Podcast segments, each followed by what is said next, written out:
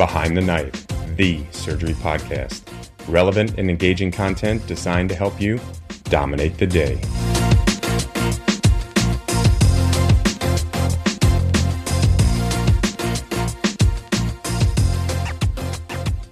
Hello, BTK listeners. This is Patrick. I've got Kevin, Jason, and John here with me, and we are thrilled to introduce the Behind the Knife's premium general surgery oral board review.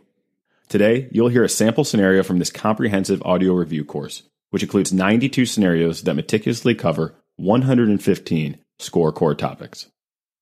The course has an exciting and entirely unique format. Each of the 92 scenarios includes two parts. The first part is a perfectly executed oral board scenario that mimics the real thing.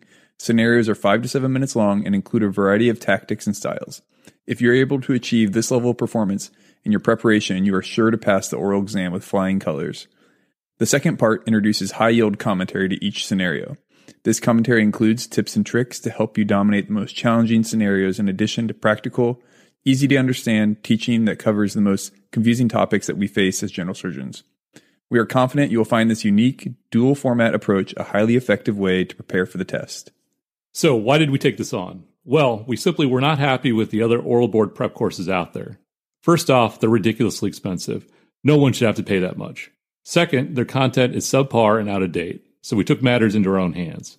This oral board review course was designed to not only outperform the competitors, but also save you hundreds of dollars. You should also know that revenue generated from this course will be put right back into Behind the Knife to support creation of more awesome content. It's a win-win for everyone involved. To learn more about Behind the Knife's premium general surgery oral board review, visit www.behindtheknife.org and click on the premium tab. You can access additional oral board review material, including a 10 part review series and supplementary mock oral board scenarios, by clicking Listen, Series, and then Oral Boards, or by simply searching Oral Boards. And while you're there, don't forget to sign up for our newsletter, register for a free Category 1 CME, and even purchase some merchandise. For regular updates, follow us on Twitter at Behind the Knife and Instagram at Behind the Knife Podcast. We hope you enjoy this episode. All right, with that, let's get started with part A a perfectly executed oral board scenario that mimics the real thing. Behind the Knife Premium. Scenario number 50 Thyroid Nodule, developed by Hunter Underwood and David Hughes, read by examiner John McClellan and examinee Jason Bingham. A six year old male is referred to your office by a primary care physician after a 2 centimeter left thyroid nodule is detected on screening carotid artery duplex that was otherwise normal. How would you like to proceed? I would, of course, start with a comprehensive history and physical exam. Uh, I would ask if the patient has ever noticed this nodule before.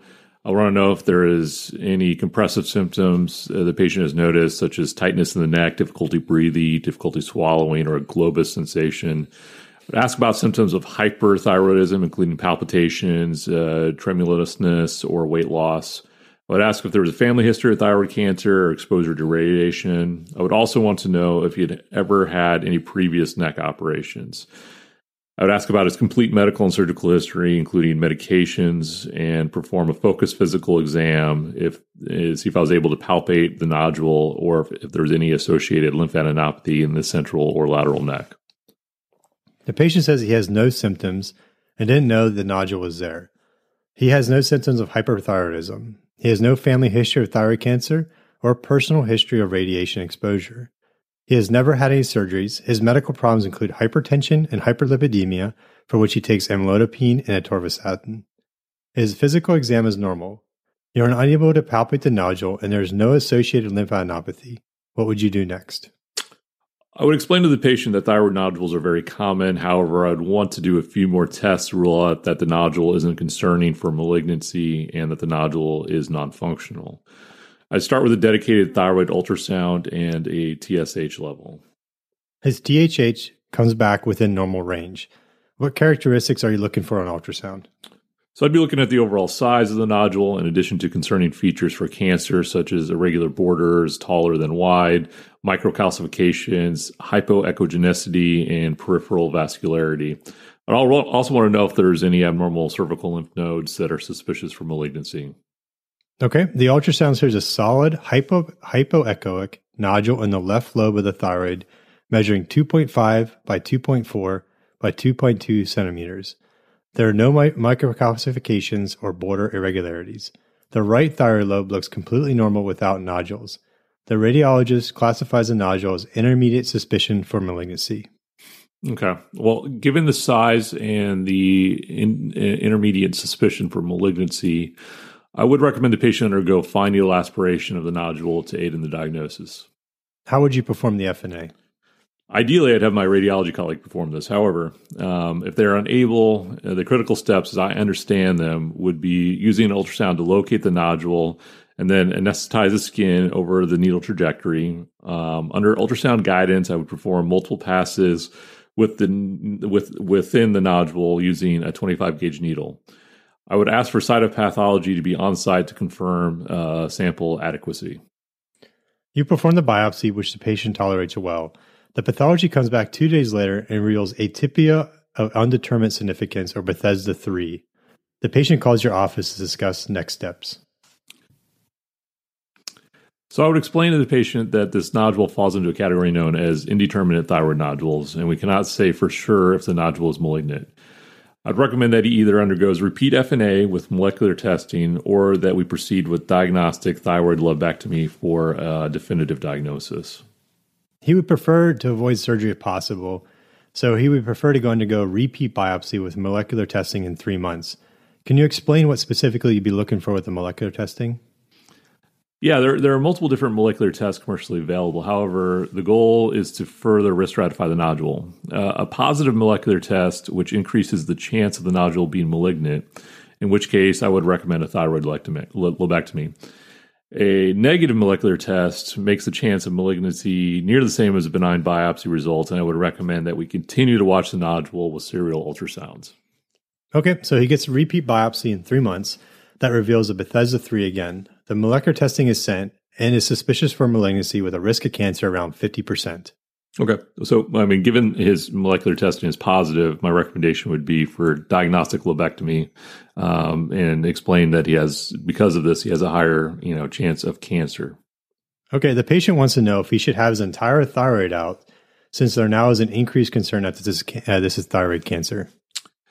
I would explain uh, that even if this is thyroid cancer, it would be low risk given its small size, the lack of extrathyroidal extension, and the lack of lymph node metastasis on the ultrasound.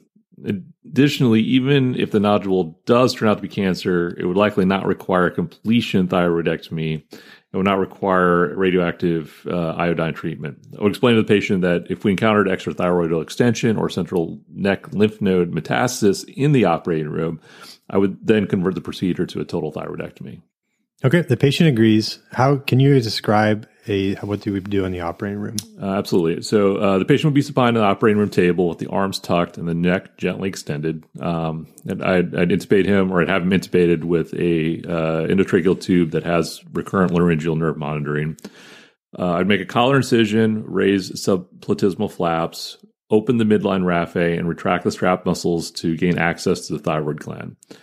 Start on the side of the thyroid nodule, retract the thyroid medially, and develop the plane between the thyroid and the prevertebral fascia. I'd ligate the middle thyroid vein, mobilize the upper and lower poles of the thyroid gland, and take the vessels with an energy device. I would preserve the parathyroid glands on their vascular pedicles. Um, I would identify the recurrent laryngeal nerve, typically in the TE groove, and complete the thyroid mobilization by taking the ligament of Berry. I would then divide the thyroid just lateral to the edge of the isthmus. Uh, I would confirm hemostasis and then close my incision. The patient tolerates, tolerates the procedure well. He is discharged home the same day. He represents back to the office to discuss the pathology results, which revealed a classical papillary thyroid cancer that measures 2.2 centimeters and no extrathyroid extension and no positive lymph nodes. How would you proceed? So I would recommend no further additional treatment other than an ultrasound at six months and then annually to continue to monitor for recurrence in the lymph nodes. I would also recommend checking a TSH at six weeks postoperatively to ensure he did not need uh, thyroid hormone supplementation. Okay, thank you. Be sure to listen to Part B for high yield commentary and other tips and tricks.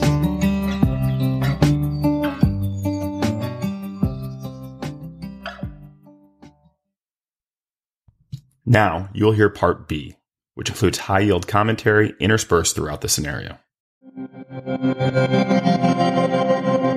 Behind the Knife Premium. Scenario number 50 Thyroid Nodule. Developed by Hunter Underwood and David Hughes. Read by examiner John McClellan and examinee Jason Bingham. A six year old male is referred to your office by a primary care physician after a 2 centimeter left thyroid nodule is detected on screening carotid artery duplex that was otherwise normal. How would you like to proceed? I would, of course, start with a comprehensive history and physical exam. Uh, I would ask if the patient has ever noticed this nodule before. I want to know if there is any compressive symptoms uh, the patient has noticed, such as tightness in the neck, difficulty breathing, difficulty swallowing, or a globus sensation. I would ask about symptoms of hyperthyroidism, including palpitations, uh, tremulousness, or weight loss. I would ask if there was a family history of thyroid cancer or exposure to radiation. I would also want to know if he had ever had any previous neck operations. I would ask about his complete medical and surgical history, including medications, and perform a focused physical exam if see if I was able to palpate the nodule or if, if there was any associated lymphadenopathy in the central or lateral neck. Thyroid nodules are extremely common and only about 5% are malignant. The history should focus on the presence of compressive symptoms, signs of hyperthyroidism, and a family history of thyroid cancer.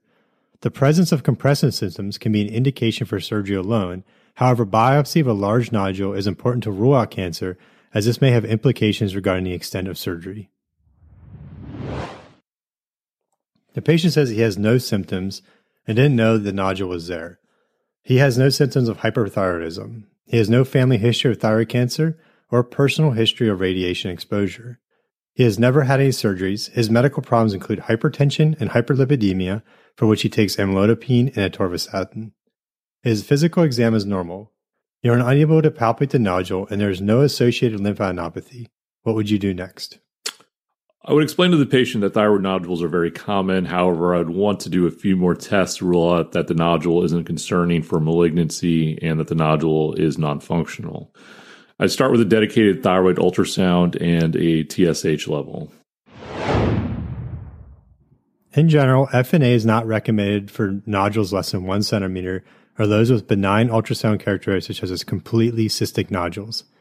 Hypoechogenicity, microcalcifications, irregular borders, peripheral vascularity, and taller than wider morphology are concerning for malignancy and warrant FNA biopsy.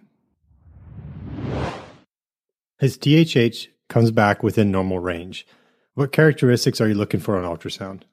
So I'd be looking at the overall size of the nodule in addition to concerning features for cancer such as irregular borders, taller than wide, microcalcifications, hypoechogenicity, and peripheral vascularity.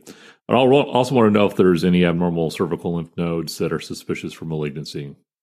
Okay. The ultrasound shows a solid hypo, hypoechoic nodule in the left lobe of the thyroid measuring 2.5 by 2.4 by 2.2 centimeters. There are no mi- microcalcifications or border irregularities.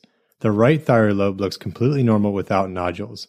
The radiologist classifies the nodule as intermediate suspicion for malignancy. Okay. Well, given the size and the in, uh, intermediate suspicion for malignancy, I would recommend the patient undergo fine needle aspiration of the nodule to aid in the diagnosis. How would you perform the FNA?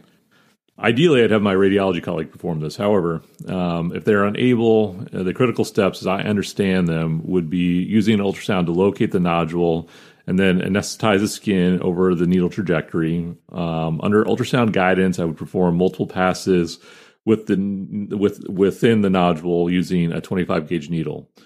I would ask for cytopathology to be on site to confirm uh, sample adequacy. You perform the biopsy, which the patient tolerates well. The pathology comes back two days later and reveals atypia of undetermined significance or Bethesda 3. The patient calls your office to discuss next steps. Understanding the Bethesda classification system of thyroid FNA biopsy is critical. The presence of cytopathology at the time of biopsy can decrease the rates of non diagnostic biopsy.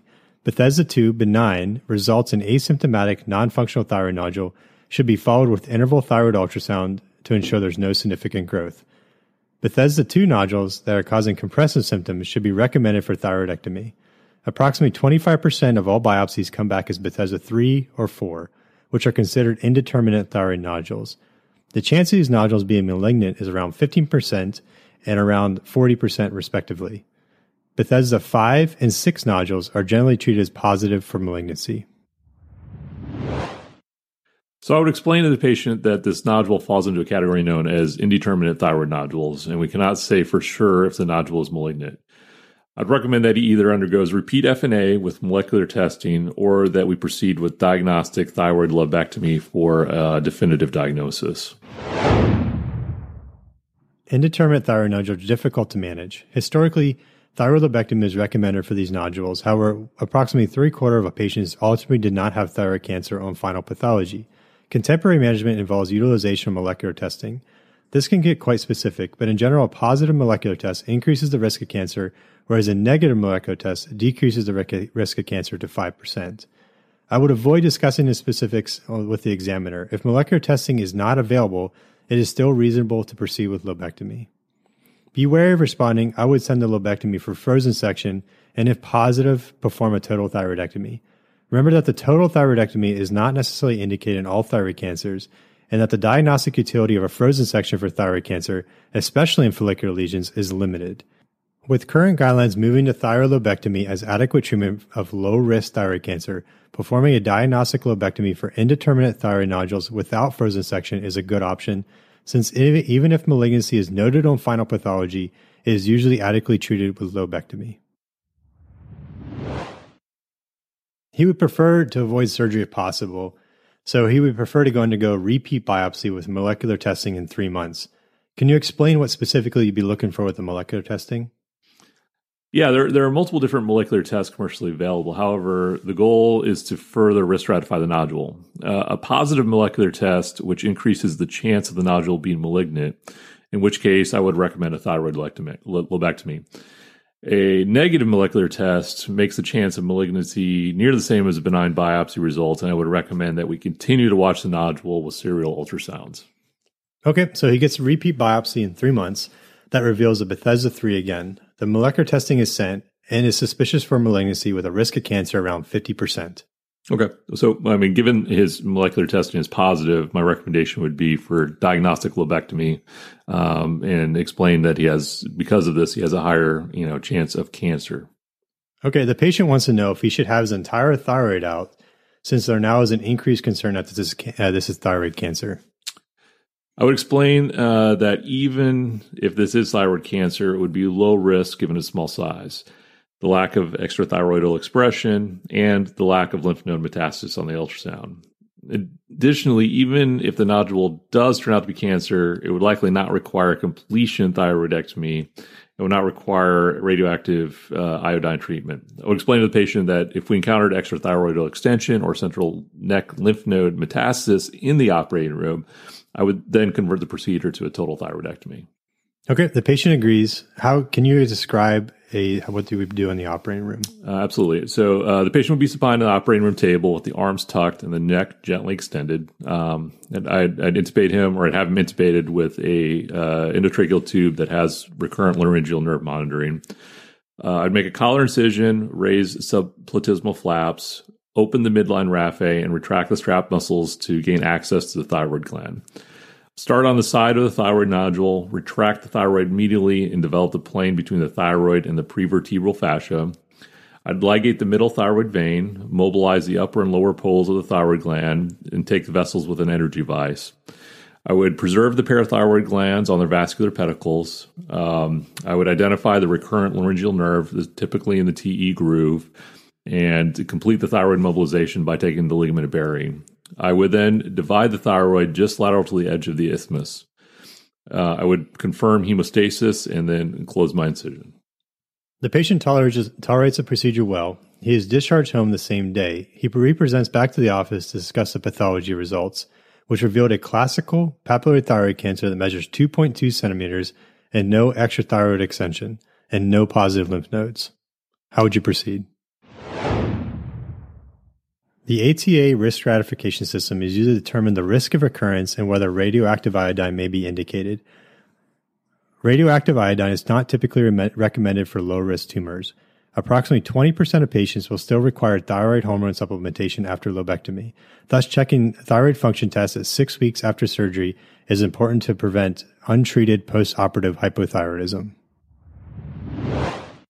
So I would recommend no further additional treatment other than an ultrasound at six months and then annually to continue to monitor for recurrence in the lymph nodes. I would also recommend checking a TSH at six weeks postoperatively to ensure he did not need uh, thyroid hormone supplementation. Okay, thank you. Thank you for listening to Behind the Knife Premium Oral Board Review. Dominate the day.